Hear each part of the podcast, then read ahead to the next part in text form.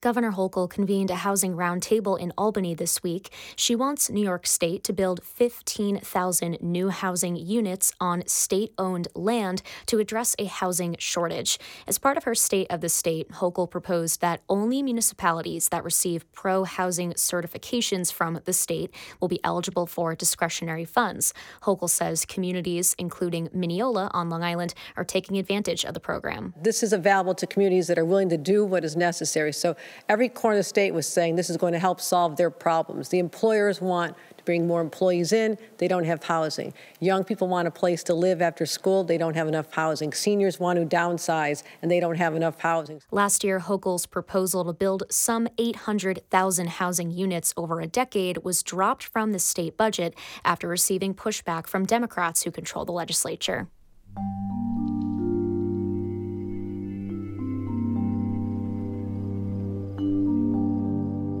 You're listening to After All Things, WSHU's daily news and culture update from the Long Island Sound region.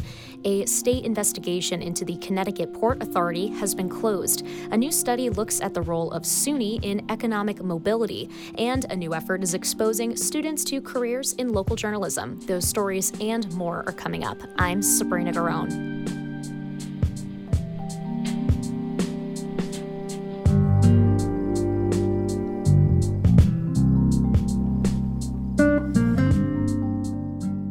A legislative proposal in Connecticut could benefit remote workers employed by New York businesses. WSHU's Molly Ingram reports the governor is encouraging those workers to challenge New York's tax laws and pay lower taxes in Connecticut instead. Currently, Connecticut residents who work for New York companies remotely are required to pay New York taxes. Connecticut's top budget officer says the litigation between the employee and the New York Taxation Department could take years and would likely end up in front of the Supreme Court. But Governor Ned Lamont says it's worth it. I think we're uh, defending our Connecticut citizens. You live in Connecticut, you work in Connecticut. Why are you paying New York taxes? So we're um, going to stand with our taxpayers and see if they can get a little justice. If the court challenges are successful, Lamont says the state could claw back $200 million. Plus, residents would earn a tax credit in Connecticut. The New York State Department of Taxation and Finance had no comment on the proposal. Molly Ingram, WSHU News. State Attorney General William Tong has closed an investigation into alleged improprieties involving the Connecticut Port Authority. WSHU's Shelley Hassman Kadish reports. The investigation stemmed from allegations made by a whistleblower of unethical conduct by employees and board members of the Port Authority and a contractor, Seabury Maritime, in 2020. Seabury was accused of paying thousands in improper gifts to Port Authority. The company was seeking contracts in the redevelopment of State Pier in New London to support the offshore wind industry. The Attorney General's office found several potential violations which were turned over to the Office of State Ethics. Seabury and a former Port Authority board member and Seabury employee, Henry Juan III, paid fines for violating ethics rules for lobbyists and public officials. Shelley Hassman Kadish, WSHU News. Employees at New York State's university system account for 9% of all jobs on Long Island. WSHU's Bill Rodriguez reports.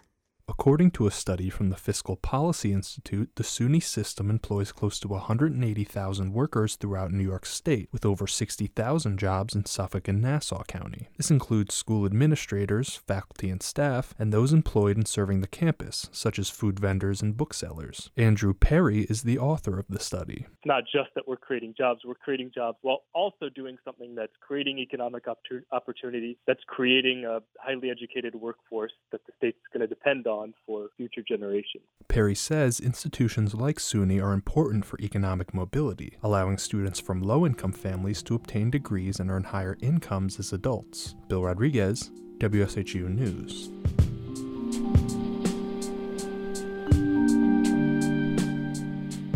New effort will link young journalists with local media outlets across New York State. More on that is coming up in just a bit. First, a message from our supporter.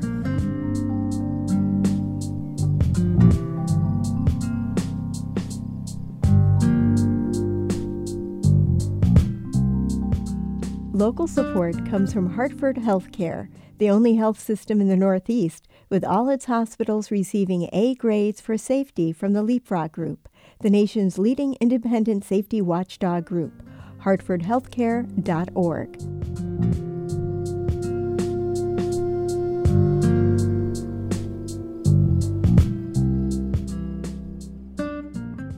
Connecticut rideshare and delivery drivers rallied at the state capitol to call for fair pay and benefits. The drivers wrote to legislators to set minimum pay standards, ensure transparency and equal treatment for drivers and passengers, prevent company wage theft, and protect them from deactivation.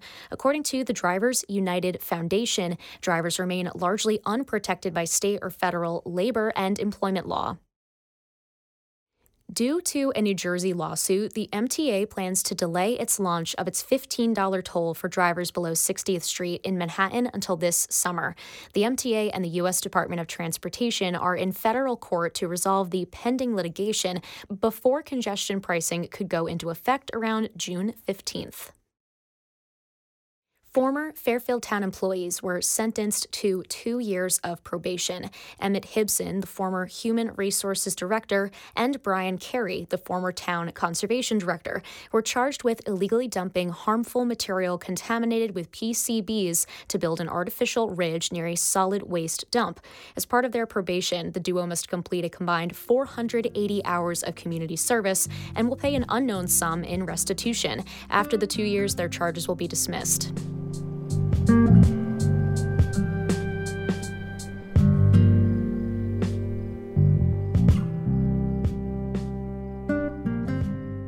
The State University of New York has launched a system wide effort to have college students produce local news. Ian Pickus has more. Pointing to numbers showing 80 million Americans live in news deserts, the Institute for Local News will link young journalists with media outlets across New York. SUNY says it's the first initiative of its kind. University of Vermont professor Richard Watts is a graduate of SUNY Cortland and director of the Center for Community News at UVM. Watts has been tapped by SUNY to get the program up and running across the 64 campus system as interim coordinator. The State University of New York is this enormous system that has this opportunity to try and build these programs across multiple campuses. Watts says programs like this can help reverse the growing loss of local news that experts say is contributing to a lack of trust in and engagement with democracy. Here's how it works a SUNY campus gives journalism students academic credit or funding to report under the supervision of a professional in collaboration with a media outlet. The student gets experience, and the outlet gets news coverage it might not be able to offer otherwise. These are public institutions with infrastructure, often located in or near what we call news deserts. And success is engaging more students and other resources at these colleges and universities to step up and help address the local news crisis. Lane Filler, a former Newsday reporter, is now SUNY's chief of communications. This is something that we think has tremendous value for the students and for SUNY and for the media outlets, but the reason it has value for the media outlets is because it has value for our nation and for our communities as a civic issue. We cannot allow communities to go unversed in what's going on in their civic life, in what's going on in their government, in what's going on in the lives of the people that they live with, their friends and neighbors. Filler says SUNY plans to hire a full time director to run and grow the initiative and acknowledges funding will be needed to support the various segments of the program. The specific skills that come from putting together these kinds of stories, and they can be a little bit different than classroom skills, translate in a lot of ways to people who may not, in the long run, be professional journalists. You know, there's so much about learning how to do this work, how to gather information, how to process and evaluate information, how to edit, how to think, and being led through that by a professional that that we think is really helpful. Some students are already taking advantage of the Institute for Local News branch at their local campus. A native of Brazil, Rafael Cruvinel is a senior at Stony Brook University on Long Island, studying journalism and creative writing and literature. As soon as I heard about it, I wanted to take it, so I was very invested in it from the very beginning. So it was a class that you had to enroll in, like any other class. Cruvinel took part in the program last semester in the Working Newsroom course and has published stories on everything from shark attacks to immigration in local outlets. Unfortunately, local journalism is threatened.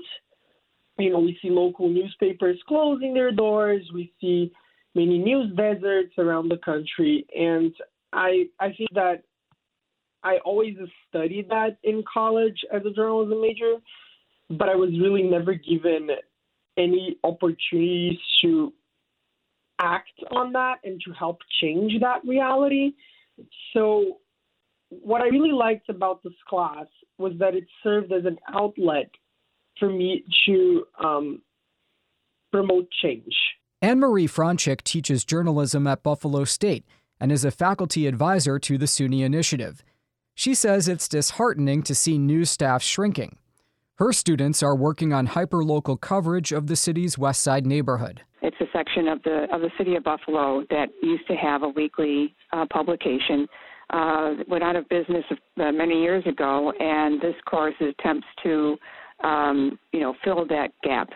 And I think ultimately this is this is what the initiative is all about: is helping to remove some of those news deserts uh, that are out there. Filler says the Institute for Local News will be a win win for SUNY and decimated reporting staffs. Media outlets are hurting. They're hurting for resources, they're hurting for great content.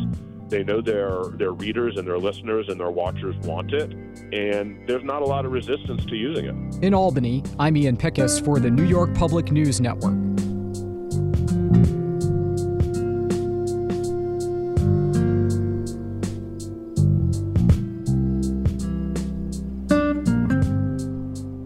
For the latest news from Long Island and Connecticut, you can listen on the radio or stream anytime with the WSHU app or on our website, WSHU.org. After All Things is supported by Hartford Healthcare. And as always, if you have any thoughts or story ideas you'd like to share with us, please send them our way. The best way to do that is by email, and it's news at WSHU.org. I'm Sabrina Garone. Have a great rest of your evening. I'll talk to you tomorrow.